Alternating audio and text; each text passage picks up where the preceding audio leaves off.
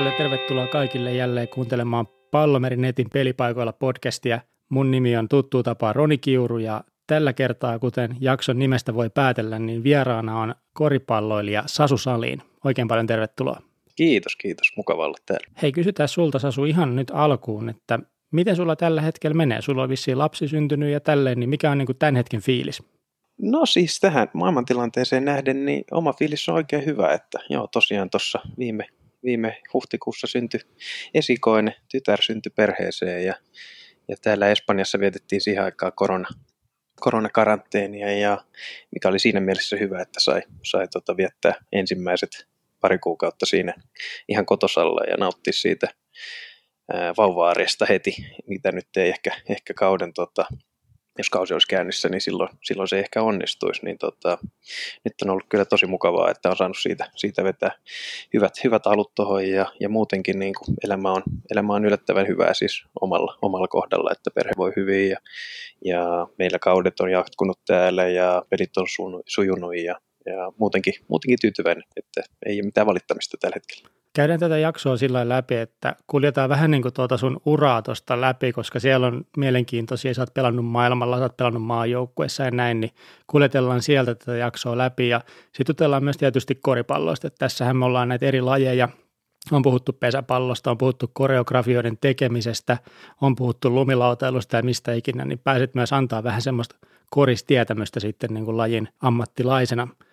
Mutta mennään ihan ekana tähän, että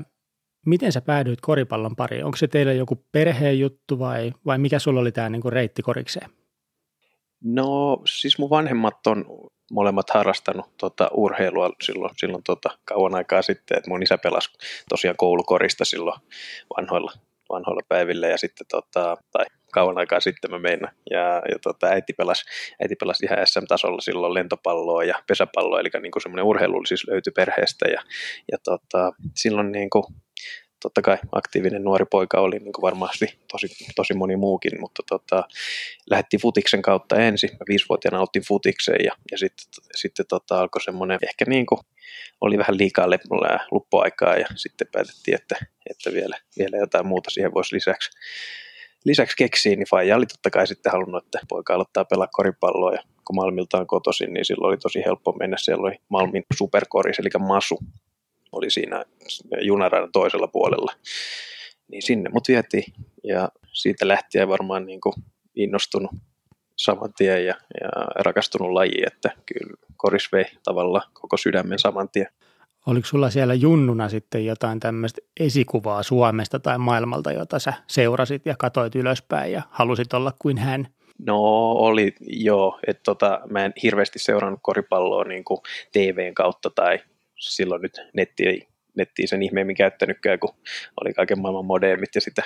viivitystä ei jaksanut aina odotella, että se alkoi se kone käyntiin, käynnistyy, niin, niin silloin tota, Masussa, Masussa pelasi itse asiassa Petteri Koponen, joka on varmaan aika monelle ihan mitä tahansa urheilua seuranneille niin tuttu nimi, niin ää, se pelasi siinä muutaman vuoden vanhemmissa ja sitä tuli katsottua. Ja Eero Levä oli toinen, joka oli vielä muutama vuotta Petteri vanhempi, niin tuommoisia paikallisen seuran tähtiä ja niitä tuli sitten katsottua silloin. Hei, tästä Malmista tulikin mieleen kysyä. Mä löysin sulle tämmöisen lempinimen kuin Malmin roskisdyykkari, niin mikä tämä on?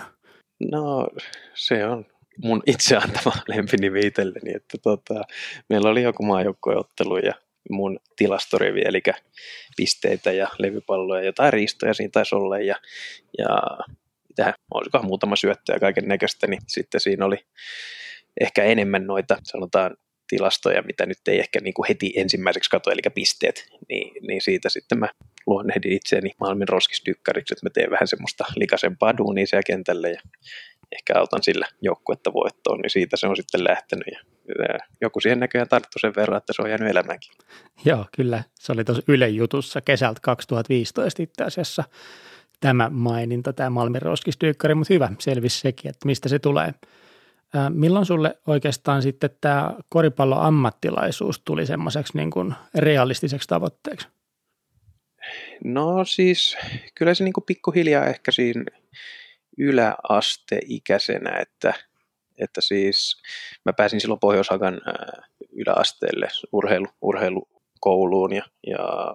siellä alkoi semmoinen niin kuin järjestelmillinen aamutreenaaminen, että, että niin kuin treenattiin aamulla ja sitten illalla mentiin totta kai oman, oman seuran treeneihin, mutta niin kuin oli, oli kaksi kertaa päivässä, joka oli jo niin kuin semmoinen iso steppi siinä, että joku, jotain, mihin ei ollut ennen tottunut. Ja, ja sitten siinä, en mä tiedä, ehkä niin kuin alkoi saamaan käsitystä, että on ehkä jo ihan hyvä pelaaja, mutta totta kai saa aika nuori ja näin, että siitä tuli semmoinen niin kuin tosi kaukainen haave siinä vaiheessa, mutta varmaan semmoinen ihan konkreettinen käsitys alkoi tulla siinä lukioikäisenä sitten, kun pääsi märskyyn ja, ja sitten niin kuin oli jo ihan niin kuin todella kunnollista se treenaaminen, että joka päivä oltiin, oltiin hallilla aamulla ja mentiin suoraan hongan, hongan treeneihin Espooseen ja kaikkea, niin, niin siinä tuli semmoinen sitten viimeinen silaus sille, että kyllä se niin kuin on se ihan päätavoite sitten, että sitä lähdetään hakemaan, että ulkomailla pelataan. Sulla oli se Espoon honka tuossa niin sitten just tämän Mäkälärinteen lukio perään käytännössä tai siinä aikanakin jo, missä tuli pelattua, niin onko sieltä jotain semmoisia muistoja tai jotain highlightseja, mitä muistat, niin kuin, kun pelasit kuitenkin ilmeisesti aika, aika nuorena niin kuin suhteessa sitten taas muihin? Joo, se oli siis, se oli itse asiassa samaan aikaan, kun lukio alkoi, alko, niin piti tehdä semmoinen päätös, että Masussa loppu meillä tota, ikäluokka ei ollut enää A-poikia, eli silloin kun sä täytät 16, niin sulla on vielä kolme vuotta siinä, niin piti valita, että minne niin alkaa, alkaa sitten mennä pelaamaan, ja, ja siinä oli sitten vaihtoehtona oli Espoon Honka, ja sitten Namika, Helsingin Namika, joka olisi ollut sitten siinä niin aika, aika lähellä jopa, mutta tota, sitten meitä oli muutama, muutama kaveri siinä, niin kuin Lauri Toivonen ja ää, Samuli Vantta ja Jukka Ohtonen, jotka sitten niinku tavallaan värvättiin samaan aikaan honkaa, että meillä annettiin mahdollisuus, että me saadaan pelata miesten jengissä ja samalla sitten vaikuttaa tai pelata siellä niinku A-poika-ikäisissä ja, ja jopa miesten ykkösdivariin vähän, että, että semmoinen niinku paketti tuli ja se, silloinen päävalmentaja miehissä oli Mihailo Pavisevic, joka niinku oli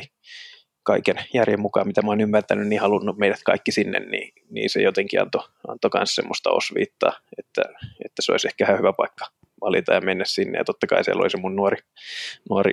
ketä mä katsoin ylöspäin kanssa, Koposen Petteri oli silloin kanssa siellä ja niillä oli tosi kova jengi, niin aina halusin kyllä niin kuin mennä eteenpäin uralla. Ja siinä oli ensimmäinen vaihe, niin on kyllä iloinen, että silloin menin sinne. Ja, ja siellä tuli sitten vietettyä ne ensimmäiset kolme vuotta. Ja, ja kyllä siis kun kysyit, että onko jotain muistoja, niin kyllä se ensimmäinen vuosi Mihailo Pavisevic, joka on Jugoslavi-coachi, niin sieltä tuli, sieltä tuli kyllä ihan, ihan niin kuin rankka, rankka alku, alku tota, nuorelle suomipojalle, joka on tottunut semmoiseen kuitenkin aika, voi nyt sanoa lepposeen menoon, kun on nähnyt vähän mitä maailmalla, mitä treenaaminen ja minkälaisia valmentajat osaa olla, niin kyllä meillä oli jotain niin kuin, treenejä, mihin mentiin vähän niin kuin myöhempään, koska meillä oli koulu kuitenkin ja ne piti hoitaa aina. Ja sitten jos meillä oli aikaisemmin treenit eikä me saatu lähteä sinne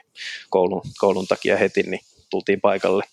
ehkä tota puoli tuntia ennen, kun treenit oli loppunut, loppumassa, niin sitten tuli sieltä Pavisevitsin omalla serbi, äh, serbi Jugo-aksentilla, että uh, you wanna be basketball players in 15 minutes? Go home, go home, I cannot teach you, go. Eli siinä oli meni ekat kolme vuotta ja oliko se käytännössä, tuliko teillä sitten mitään mestaruuksia siinä, tuliko mitään tämmöistä menestystä jo niin kuin siinä vaiheessa uraa? No joo, heti ensimmäisenä vuotena niin eh, voitettiin miesten mestaruus ja sain olla siinä jengissä ja itse asiassa sain vähän minuuttejakin, että, että kaikissa meistä, kaikki me neljä, jotka siinä oltiin, niin mä taisin olla se ainoa, joka, joka niissä peleissä aika lailla kävi kentällä. Että se oli ihan siistiä ja, ja tota, joo, mestaruus voitettiin silloin ja se oli siistiä totta kai. Ja kaksi seuraavaa vuotta menikin sitten miesten kohdalla, että saatiin Suomen kapin mestaruus, mutta sitten siinä ihan normiliikassa ei, ei pärjätty, mutta tota, oli se ihan kiva aloittaa niin kuin mestaruudella ja toivottavasti ehkä vielä joskus, kun pääsee ulkomailta Suomeen, niin pystyy ottaa uudestaan. Miten sitten sä lähit Sloveniaan, Union Olympiaan, niin tota, millainen hyppäys tämä oli sitten niin kuin liikan tasossa, jos mennään eka siihen, että onko Sloveniassa niin kuin kova korisliiga, tai oliko se silloin kova? No kyllä Slovenian liiga on siis kans kova. Et, äh, siinä oli ehkä se, että, että myös se jengi, joka, joka, johon siirryy, niin pelasi Euroliigaa silloin, eli kansainvälistä liigaa, ja, ja sitten oli myös Adriatic-liiga siinä lisäksi, että Slovenian liigaa pelattiin vaan sitten niin kuin lopussa, että sinne hypättiin, meidän jengi hyppäsi playereihin mukaan, että se oli tavallaan etuoikeus siitä, että, että pelasi niin noita tavallaan top, top-sarjoja siinä ohessa, niin ei tarvinnut pelata sitten perusrunkosarjaa. Ja olihan se siis niin kuin ihan, ihan eri maailma, että ää, kyllä silloin raakileena, kun sinne meni, niin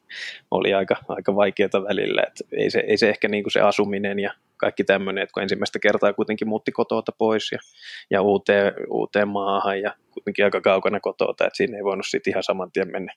äidin, äidin ovelle kolkuttelee, että olisiko jotain ruokaa, että, että tota, kyllä se oli, kyllä se oli ihan hieno, hieno kokemus ja on iloinen, että sen tein silloin ja se kasvatti kyllä. Ja, ja vaikka olikin vähän vaikeita, vaikeita hetkiä, ehkä niin kuin enemmän, enemmän tuossa koripallon puolella, että ensimmäinen vuosi niin en saanut pelata oikeastaan mitään siinä. Kaikki meni treenatessa ja siinä alkoi itseluottamuskin vähän kadota, kun ei tiennyt oikein, että, että tota, onko kehittynyt ja pärjääkö enää niin kuin omille, omille kavereille tai samanikäisillekään, mutta tota, kyllä se sitten niin kuin siitä eteenpäin, kun katseltiin nuorten PM-kisoissa varmaan sen ensimmäisen vuoden jälkeen, niin kyllä siellä niin kuin helppoa, helppoa oli siinä oma tekeminen, niin se oli ihan hieno valinta, että sinne menin ja jäin.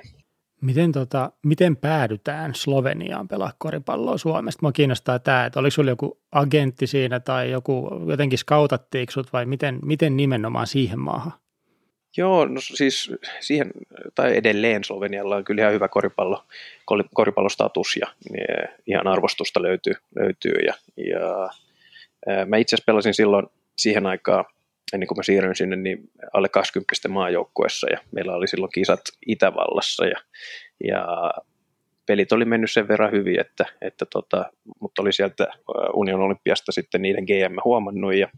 ja oli, oli seurannut mun pelejä ja sitten, sitten itse asiassa kun miesten maajoukkue pelasi samaan aikaan siinä karsintoja, niin siellä oli muutamia loukkaantumisia tullut ja silloin päävalmentaja Henrik Deutman soitti, soitti meidän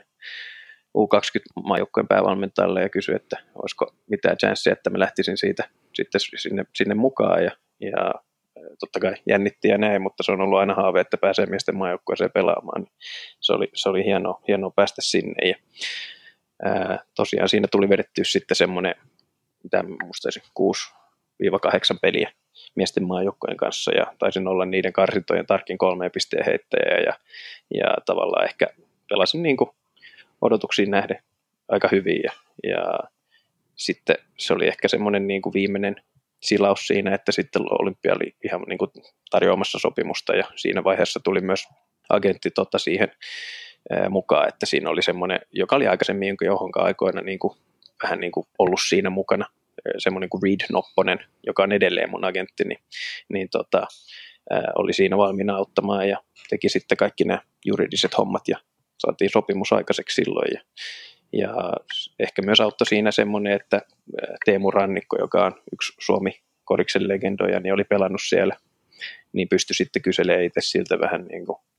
insidea, että minkälainen paikka ja onko kannattavaa mennä ja kaikkia muuta, niin, niin tota, kaikki tämmöiset johti sitten siihen, että sopimus sinne syntyi. Ja vielä pakko lisätä, että siinä oli myös, ennen kuin olin sinne menossa, niin ää,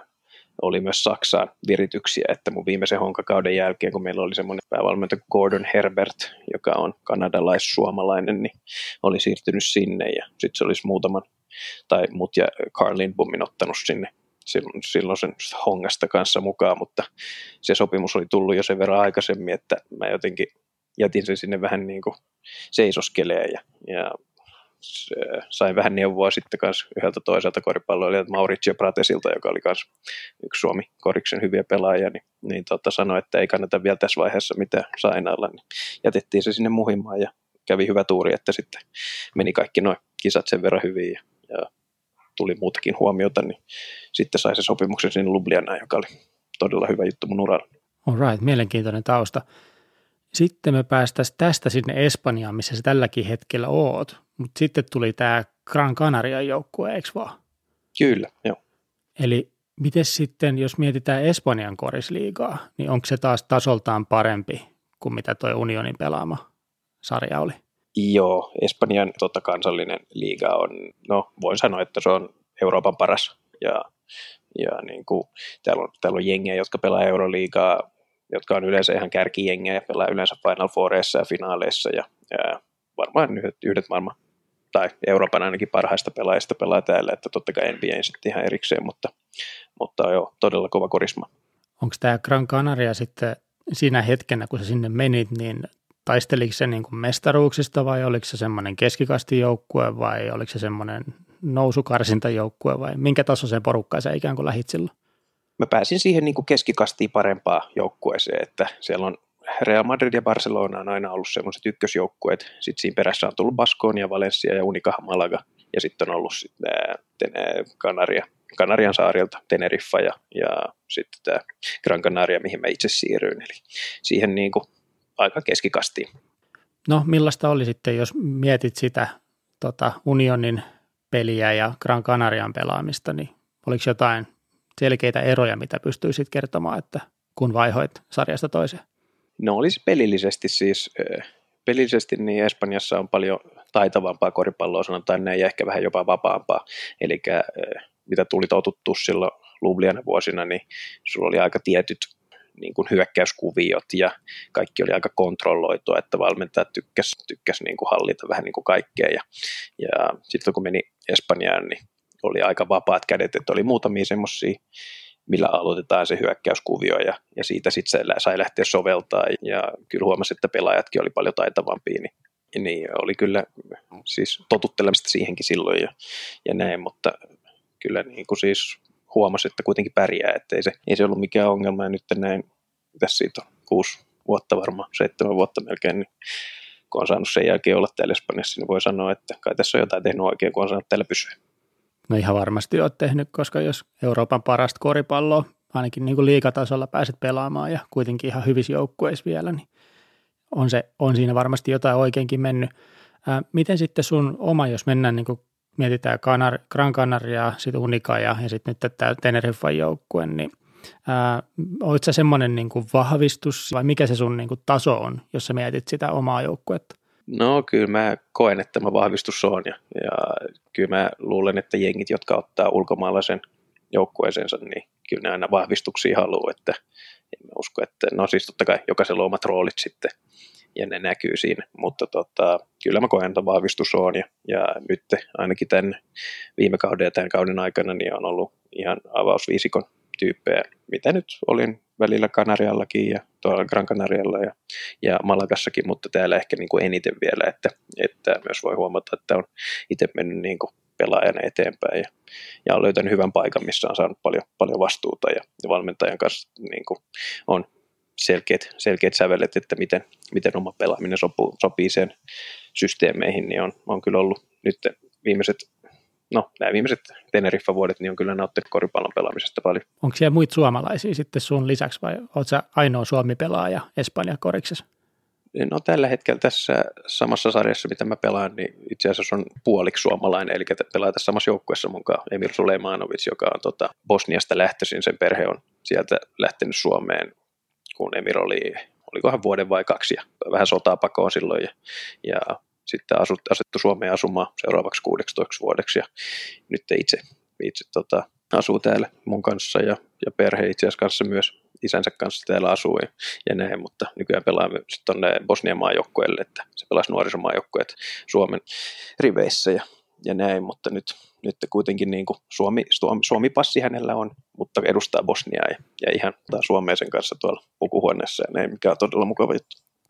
Aivan, kyllä, kyllä. Miten sitten niin kuin Espanjan koripalloliikan tämmöisiä huippupelaajia tai yksilöitä, niin onko siellä jotain tämmöisiä nimitärppejä kertoa, että jos tulee vaikka jossain EM-kisoissa tai MM-kisoissa tai muualla vastaan näitä nimiä, niin ketä sä niin kuin nostasit sitten seuraajille, että jos sattuu katsomaan koripalloa, niin siellä joku nimi sitten tarttuisi, että hei toi on se, kenet Sasu mainitsi, toi on kova. Joo, no on siis, niin kuin siis Real, Real Madridissa ja Barcelonassa on totta kai noita Espanjan huippupelaajia, että ää, nyt voi nostaa Sergio Jullin ja, ja sitten on, no sieltä on nyt lopettanut semmoinen kuin Juan Carlos Navarro, joka oli yksi Euroopan ihan parhaita, pelasi NBAssäkin muutaman vuoden, mutta tota, ei ehkä hän niin sopinut siihen, siihen liigaan, mutta just lopetti tuossa pari vuotta sitten, mutta ää, esimerkiksi just toi Julli ja meidän jengissä on Marcelinho Huertas, joka on yksi Brasilian yksi, no varmaan parhaita pointteja, mitä on ollut ja pelannut itse asiassa Kobe Bryantin kanssa Lakersissa muutaman vuoden ja näin, niin, niin kyllä täältä niin nimiä, nimiä löytyy ja taitoa, että, että jos nyt joku tykkää seurata koripalloa, niin voi katsoa, voi katsoa esim. esim. Julli ja Marcelinho Huertaksen nimi. Miten sitten sun omat tavoitteet tästä tulevaisuuteen? Aiot sä pysyä Espanjassa vai onko tavoitteena mennä vielä askel eteenpäin uralla vai miten sä näet niin kuin omat tulevaisuuden kuviot? No siis aika avoimilla mielillä. En mä ikinä lähtenyt sen ihmeemmin kesken spekuloimaan tai miettimään, että missä, missä sitä tulee olemaan, että aika semmoisessa hetkessä, hetkessä elävä tyyppi, mutta totta kai en mä missään vaiheessa ole sanonut, että me katsoisi, jos uusia mahdollisuuksia tulee, niin en lähtisi sitten sinne, että ää, avoimin mieliin. Ja mä oon tykännyt olla Espanjassa, täällä on todella helppo pelata koripalloa ja helppoa asua, niin, niin totta kai nauttii, nauttii tästä, mutta jos joku mahdollisuus jonnekin muualle tulee ja, ja kaikki, kaikki siinä ohella näyttää hyvältä, niin ihan, ihan voisin lähteä vielä, vielä kun pikku, pikku skidikin tuossa on helppo ottaa mukaan. Ja, ja avopuoliso niin varmaan hyväksyy vielä ainakin tällä hetkellä, että mun uran ehdoilla mennään, niin ei ole mitään ongelmaa. Kyllä, kyllä. Onko sulla mitään halua tai mahdollisuutta sitten mennä NBAta pelaamaan? No siis totta kai onhan se niin kuin maailman paras liiga ja näin, mutta ei se ikin mulla ollut semmoinen niin kuin ihan ykköstavoite ehkä, että mä jotenkin mä oon aina rakastanut eurokoripalloa ja sitä, miten joukkueen, joukkueen pelataan, että mä oon ehkä vähän semmoinen tylsä joukkueurheilija, joka ei ehkä aina muista ajatella itteensä, mutta se NBAn yksilö pomputtelu paikalla ja sitten sä heität, niin se ei jotenkin ole ikinä ollut mulle semmoista nautinnollista koripalloa. Jotenkin mä aina halusin eh, ainakin Euroliigatasolla pelata joskus ja sitä mä oon saanut pelata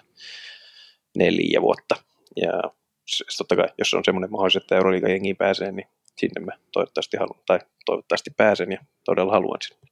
Kyllä, kyllä. Tuleeko sun itse sitten, sä vähän tuosta NBAsta mainitsitkin, että peli on hieman erilaista siellä, mutta tuleeko sun itse sitten seurattua niin koripalloa, että katsot sieltä jotain NBA-pelejä? Kyllä mä katson, että siis äh, nyt varsinkin kun Markkasen Lauri siellä pelaa ja, ja kuitenkin kavereita ollaan ja maajoukkoissa pelattu yhdessä, niin se vielä tuo semmoista lisä, lisäintoa katsoa niitä pelejä, mutta ehkä, ehkä tuota runkosarjaa ei tule niin paljon seurattu siinä kun ne pelaa niin paljon, niin saattaa olla, että se pelien laatu välillä ei ole ehkä niin, niin hyvää kuin esim. sitten kun alkaa playerit, niin silloin kun jokainen peli merkitsee, niin silloin vasta tulee niin kuin esiin niiden kaikkien pelaajien se oikea, oikea taito ja kun ne altaa ihan, niin kuin, ihan parastaan itsestään, niin sitä on silloin mun mielestä tosi kiva katsoa, kun maailman parhaat atleetit ja todella taitavat tyypit vetää siellä niin kuin täysiin, niin silloin, silloin se peli on semmoista, mitä niin kuin oikein tykkää katsoa. Onko sulla sitten mitään tämmöistä omaa suosikkijengiä? Ei tarvi olla edes sieltä NBAsta, mutta onko sulla jotain tämmöistä suosikkijoukkuetta maailmassa, jota sä kannatat? No ei mulle ehkä semmoista, ketä mä kannatan, että ää, mä, mä oon tykännyt katsoa Salgeriksi Kaunaksen pelejä, ne liettualainen jengi, ja ne on ollut Euroliigassa monta vuotta, ja siellä on, siellä on aina niin, ne on vähän alta vastaavia ehkä Euroliigatasolla, mutta kuitenkin aina pärjännyt tosi hyvin, ja sitten NBAssä San Antonio Spurs on ollut yksi. Ne on pelannut ehkä eniten semmoista niin kuin kollektiivista joukkueurheilukoripalloa, niin on ollut todella mukava katsoa, ja ne on itse asiassa nukki sinne vuosien varrella niin kuin pelaajia, jotka on pelannut Euroopassa, tai eurooppalaisia pelaajia, ja myös, myös semmoisia tyyppejä, jotka pelaa joukkueelle ehkä enemmän, ja ne on kyllä pärjännytkin, että siitä on ollut kiva katsoa.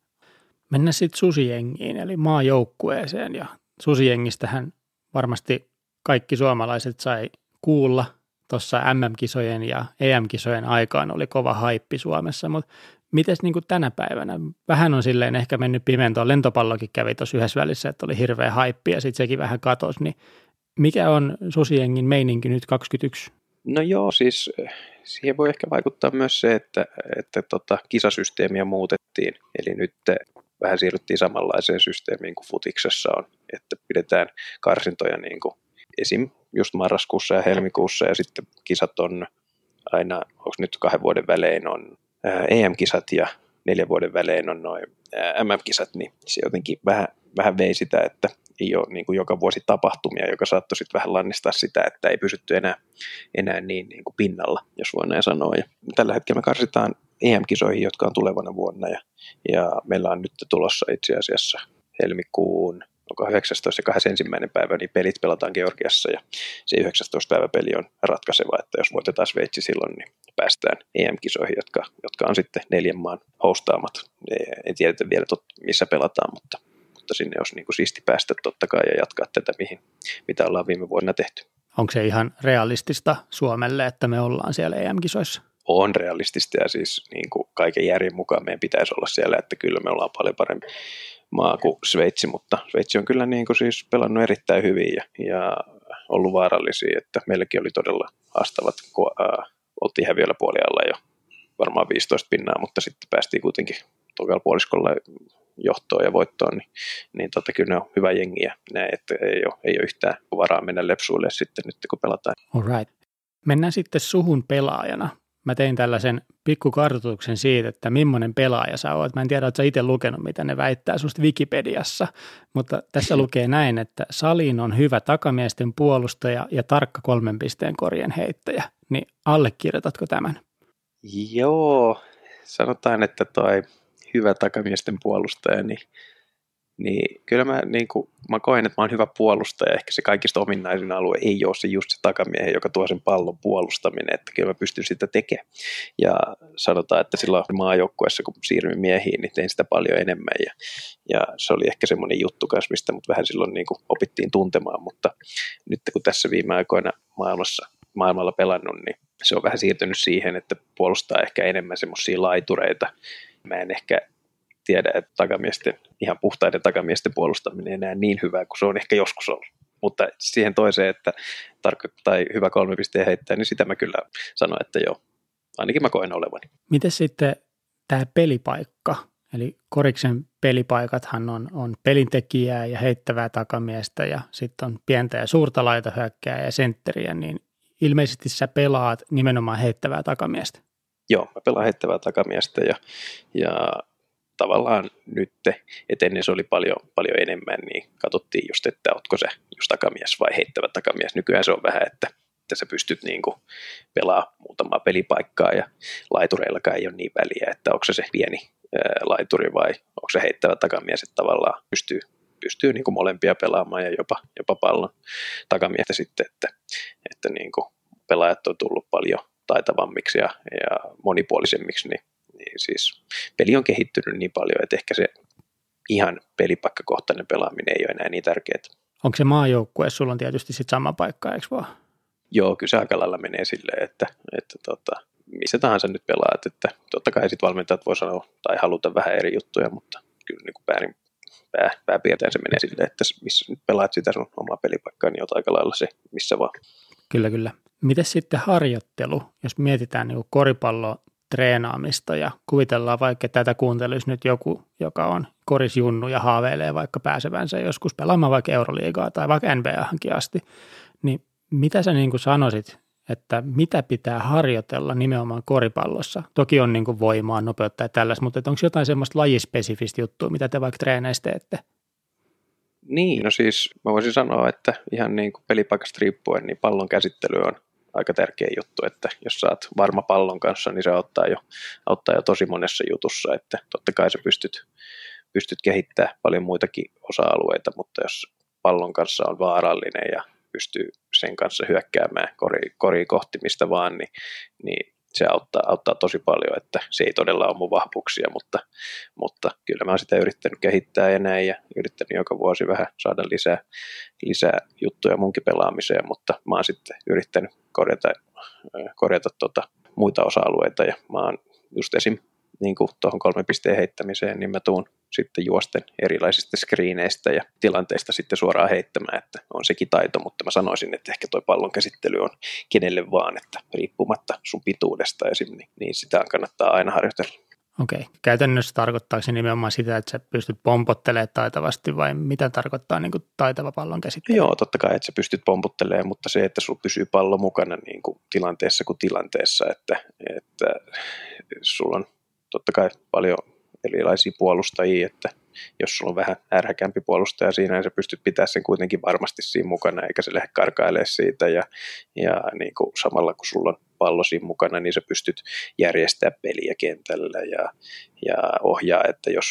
sä näet, että sun pelikaverit on väärässä kohtaa, niin auttaa heitä samalla, samalla, että siihen liittyy paljon eri juttuja, mutta noita nyt esimerkiksi. All right. Miten sitten, kun sä oot hyvä heittää niitä kolmosia, niin jos mä haluaisin oppia heittää hyvin kolmosia kanssa, niin mitä mun kannattaisi tehdä? Niin, no kyllä sun pitäisi heittää niitä, että se vaatii kyllä toistoja paljon, että, että jokaisella on totta kai oma tyyli ja, ja kyllä nyt niin kuin valmentajat yrittää opettaa sut niin kuin perusteknisesti heittämään oikein, mutta, mutta sitten loppupeleissä, niin jos sulla on vähän omalainen tyyli ja sä heität sisään, niin ei ketään kiinnosta oikeastaan, että jos se pallo löytää, löytää tiensä siitä korisukan läpi, että ää, ei mullakaan mikään täydellisen näköinen heitto on varmasti, mutta, mutta tota, kyllä se aina, aina niin kuin välillä siitä sukasta menee läpi ja, ja siitä mä oon saanut statuksen heittäjä, että kyllä mä oon sitä kehittänyt silloin ihan nuoresta pitää, että yläasteella ehkä se, kun sanoin silloin alussa, että se ajatus siitä, että voisi niin kuin kaukaisessa tulevaisuudessa pelata ammatikseni, niin menin aina ennen, ennen koulun, tai en aina, mutta usein, usein tota, menin ennen koulun alkamista, niin kello kuuden jälkeen heittelee, heittelee silloin paikalliseen Malmipalloiluhalliin ja, ja iso kiitos isälle, joka tuli silloin mukaan ja antoi anto syöttejä sieltä korjalta, kun jotkut pallot meni sisään ja jotkut ei, mutta oli siellä mun kanssa ja saatiin, saatiin harjoitella heti aamusta. Niin kyllä se vaatii vaan toistoja, ihan niin kuin laji kuin laji. Just tuin Jari Litmasen jonkun kolumnin, mikä oli, tai kolumnin, kun jonkun pätkän oli mun mielestä MTV3 nettisivuilla, missä puhuttiin, miksi Jari Litmanen oli niin hyvä, niin hän, hänen toistonsa ja kaikki siihen, mitä hän harjoitteli, niin hän vaan teki, teki niitä juttuja niin paljon. Teki hänestä hyvän pelaaja, että totta missään nimessä samalla tasolla kuin hän, mutta tota, laji kuin laji, niin jos sä harjoittelet paljon ja teet omatoimisesti juttuja, niin se vie sua kyllä eteenpäin paljon. Miten sitten, jos mietitään taas niin tämmöistä penkkiurheilunäkökulmaa tähän koripalloon ja ja alkaa, nyt alkaa vaikka joku, sanotaan vaikka Suomenkin peli alkaisi tuossa kohta ja nämä, mitä teillä on tulossa, niin mihin mun kannattaisi niin katsojana, jos mä haluan vähän niin paremmin seurata sitä peliä, kun katsoo, että paljon se on ja katsoo, että menee niin heitot sukkaan, niin mitä mun pitäisi siitä pelistä ymmärtää, millaisia juttuja sieltä on hyvä katsoja niin yrittää löytää? Jos sä haluat katsoa, miten Suomi pelaa muita jengejä vastaan esimerkiksi, niin meillä on aina ollut vähän semmoinen, että, että me ollaan vähän pienempiä, maa, pienempiä kuin muut maat, että meillä ei ole sijoinantunut semmoisia järkelemäisiä senttereitä ehkä tuohon, niin me joudutaan vähän puolustaa, puolustaa siinä mielessä aggressiivisemmin ja eri tavalla niin kuin esim. vastustajan isoja pelaajia, että meillä on, meillä on paljon tapana niin kuin träpätä, ja träppääminen tarkoittaa sitä, että jos joku vastustajan iso esimerkiksi saa pallon sinne lähelle korjan low postiin, siihen kolmen sekunnin alueen ulkopuolelle, ja, ja me nähdään, että siinä on vastustajalla etu, etulyöntiasema tavallaan sitä meidän puolustajaa vastaan, niin mennään heti toisella, toisella pelaajalla sinne kanssa, eli me jätetään yksi sitten niistä muusta neljästä niin vapaaksi tavallaan ja yritetään vähän niin kuin pelata paikkapuolustusta siitä niitä vastaan, että, että saadaan niin kuin pois siltä niiden, niiden isolta pelaajalta. Ja esim. toi on yksi semmoinen juttu, mitä me tehdään paljon ja, ja meidän pelin kuuluu myös se, että me heitetään aika paljon kolmosia, että meillä on, meillä on paljon heittäviä pelaajia meidän joukkueessa ja, ja ehkä niin semmoiset todella pallovarmat pelaajat, niin on aika vähissä. Et Koposen Petteri ja Teemu Rannikko on ollut hyviä ja nyt ehkä Max Houni, Edon on tulossa yksi, yksi ole semmoisia, niin voi seurata, mutta me tykätään heittää ja meillä on hyviä heittäjiä, niin se on varmaan toinen juttu, että mitä kannattaa katsoa siinä ja yleensä jos meidän heito tuppoo, niin me pärjätään hyviä, jos ne ei, niin voi näyttää, että peli on aika kauhean näköistäkin jopa välillä. Mielenkiintoista, että, että Suomi on jotenkin poikkeuksellisen paljon riippuvainen niistä heitoista, eikö vaan? Joo, me ollaan ehdottomasti, että ää, kyllä on monta peliä ollut tässä ihan lähitulevaisuudessa tai lähimenneisyydessä siis, missä, missä ollaan näytetty tosi huonolta, kun pallo ei ole vaan mennyt sisään, että, että totta kai se voi olla jostain heiton valinnostakin näin, mutta kyllä me silloin kun me heitetään hyvin, niin näyttää, että me ollaan aika hyvä korisjoukkoja, mutta silloin kun ei, niin se on aika tuskasta jopa olla siellä kentällä välillä. Miten sitten semmoinen joukkue, joka ei olisi kuin Suomi ja ei olisi näin riippuvainen heitosta, niin mitä ne sitten niin tekee? Mikä se niiden kuvio silloin on? Niin, no silloin totta kai, jos ne tietää, minkälainen meidän puolustustapa esimerkiksi on, eli no, nykyään skautataan vastustajajoukkuetta niin paljon, niin jokainen kyllä tietää, että jos me, meitä vastaan lähdetään hyökkää sisältäpäin, niin me, me lähdetään sinne niin kuin just tekemään sitä trappipuolustamista, ja, ja ne yrittää sitten esimerkiksi sitä kautta lähteä niin kuin lähemmäs koriin, ja, ja kun me joudutaan auttaa siihen, niin siellähän on aina sitten yksi, yksi jätkä niin kuin tavallaan vapaana, että totta kai me kolmella muulla puolustajalla sitten liikutaan eri, eri tilanteisiin ja näin ja yritetään saada niiden pallon liike loppumaan sitä kautta, mutta ää, jos vastustaja tekee sen hyvin, että niillä on oikeat liikkeet siihen meidän puolustusta vastaan, niin, niin silloin tota,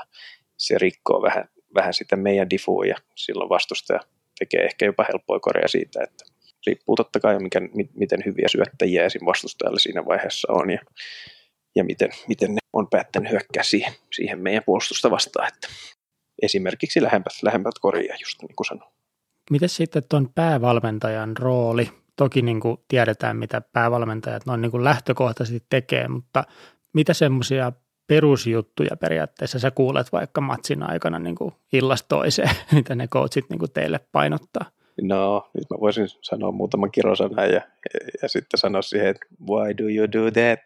Että no ei, kyllä ne muistuttaa, että jos sä teet jonkun virheen siellä kentällä. Mutta siis totta kai ne haluaa haluu joukkueensa parasta ja, ja äh, kyllähän niin kuin siis aika pieniä juttuja sä pystyt niin kuin loppujen lopuksi tekemään siinä pelin aikana, että se on vähän semmoista tsemppaamista ja, ja muutaman, muutaman vinkin sä voit antaa jossain, mutta ää, kyllä ne jutut yleensä, mitä sä niin kuin pääpiirteitä, kun puhuin tuosta, että skautataan vastustajaa, niin tehdään just ennen, ennen tota, sitä peliä, että mitä nyt kaksi päivää ennen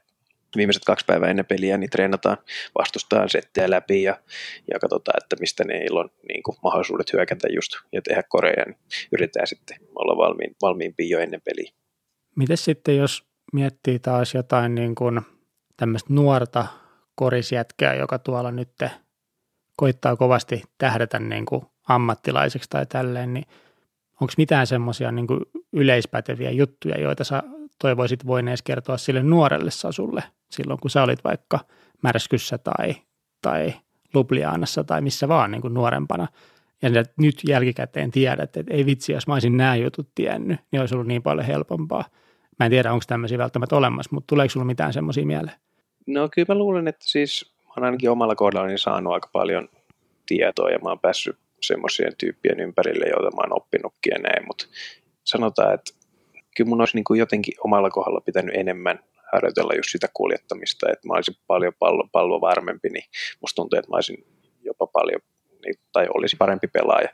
ja pystyisin tekemään vähän enemmän juttuja, että mä oon ehkä vähän enemmän tyytynyt siihen, että mä haluan olla vaan parempi ja parempi heittäjä. Totta kai se on se juttu, mutta jos mä olisin pystynyt myös lisäksi tuomaan siihen, miksi en pystyisi vieläkin, että yritän tätä harjoitella, niin tota, sitä. Ja, ja kyllä se niin pelien kattominen ylipäätään, että jos sä pystyt katsoa tai seuraa koripalloa kyllä sun kannattaa niin kuin katsoa sitä peliä, eikä pelkästään sitä, että, että kuka just ne korit tekee ja näin, että mikä on hieno, hieno niin kuin heitto ja näin, vaan yrität vähän katsoa, että mistä, mistä niin kuin niitä heittoja tulee ja miksi se saa semmoisen heiton, kun se ottaa ja, ja miksi se laittaa sen sisään, että vähän sille analyyttisemmin, jos sä pystyt seuraamaan ja jopa niin kuin ajattele siinä, että jos sä näet, että miksi se sai sen, niin meet harjoittele seuraavan päivän sitä juttua esimerkiksi. Se, se voi auttaa ja viedä sua eteenpäin. Otetaan sitten vielä tähän loppuun katsaus tähän teidän joukkueen tämän hetken tilanteeseen. Eli jos mä oikein ymmärsin, niin te olette tällä hetkellä ihan hyvässä asemassa liigassa ja playoffeihin on tietysti tavoitteena. Onko jäljillä? Kyllä, ehdottomasti. Niin voidaanko me nähdä tämmöinen pitkä kevät rani teiltä sitten aina niin kuin mestaruuteen asti vai missä sä näet niin kuin realistiset mahikset teille? No joo, siis totta kai mestaruus on aina todella hieno juttu, jos se pystyy voittamaan, mutta semmoiset realistiset tavoitteet, niin se on aina jotenkin ollut Espanjassa, että jopa nämä niin kuin keskikastin ja vähän sitten paremmat joukkueet, niin emme tiedä, totutetaankohan niitä vähän siihen, että aina se on Real tai Barsa suunnilleen, joka se voittaa, joka on niin tilastojenkin valossa ihan totta, että ne on aina siellä finaaleissa about ja, ja no jompikumpi niistä nostaa sitä pyttyä, mutta, mutta siis tänä vuonna ainakin musta tuntuu, että me ollaan tosi hyvin päästy pelaamaan molempia joukkueita esimerkiksi noita vastaan ja pärjättykin ihan hyvin. Totta kai ei olla, ei olla saatu vielä voitettua, mutta, mutta niin kuin, kyllä meillä on mahdollisuudet yllättää, mutta ne on aika pienet. Niin kyllä mä sanoisin, että ehkä semmoiset realistiset tavoitteet on, että ollaan semifinaaleissa vähintään ja, ja sitten siitä katsotaan, miten menee. Mutta jos tällä hetkellä, kun katsotaan mun mielestä meidän lohkosijoitusta tai ää, sijoitusta tuossa sarjataulukossa, niin me ollaan neljänsiä. Ja jos me se pidetään, niin meillä on kotietu, kun lähdetään playereihin sitten keväällä, että, että tota, se on tavoite ja ollaan pelattu tosi hyvin tähän asti, niin yritetään pitää tämä sama fiilis ja, ja sitten katsoa, että miten playerit menee, kun on sen aika. Hei, varmaan olisi tässä, niin tota, kiitos sulle Sasu tosi paljon tästä haastattelusta ja jos sulla tulee nyt vielä jotain mieleen, mitä haluaisit kuulijoille kertoa, niin sana on vapaa. No mä haluan vaan sanoa, että nauttikaa urheilusta, että oli laji kuin laji ja, ja yrittäkää mahdollisimman paljon nyt esimerkiksi hiihtää, vaikka niitä suksia ei kuulemma uutisten mukaan ihan kaikkialta löydy, niin, niin nauttikaa, nauttikaa siitä, että saatte olla ulkona ja, ja pitäkää itsestänne huolta tämän korona, koronatouhun keskellä ja, ja no, pysykää terveen. Me pysytään. Niin tota, kiitos hei kaikille kuulijoille tästä tuotantokaudesta. Sasu oli meidän finaalijakson vieras ja me palataan sitten tuossa kesälomien jälkeen toivottavasti semmoiseen aikaan, jolloin kenties urheilusarjat ja muut alkaisi vähän normaalimmin, niin päästäisiin ehkä niitä sitten ennakoimaan. Mutta hei, tässä kaikki tällä erää ja me palataan sitten syksymällä. Moi moi!